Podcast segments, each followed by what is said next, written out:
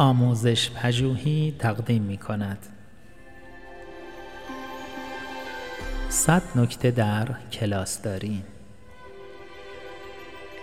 نکته 90 یادآوری دلایل خوب رفتار کردن با دانش آموزان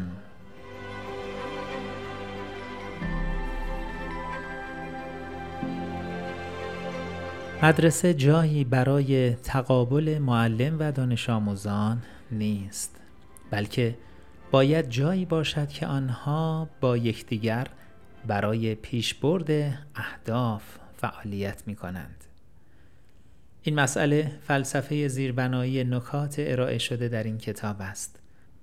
خوب است که شما مرتبا به دانش آموزان دلیل درخواستتان برای پایبندی آنها به اصول رفتاری را گوشزد کنید.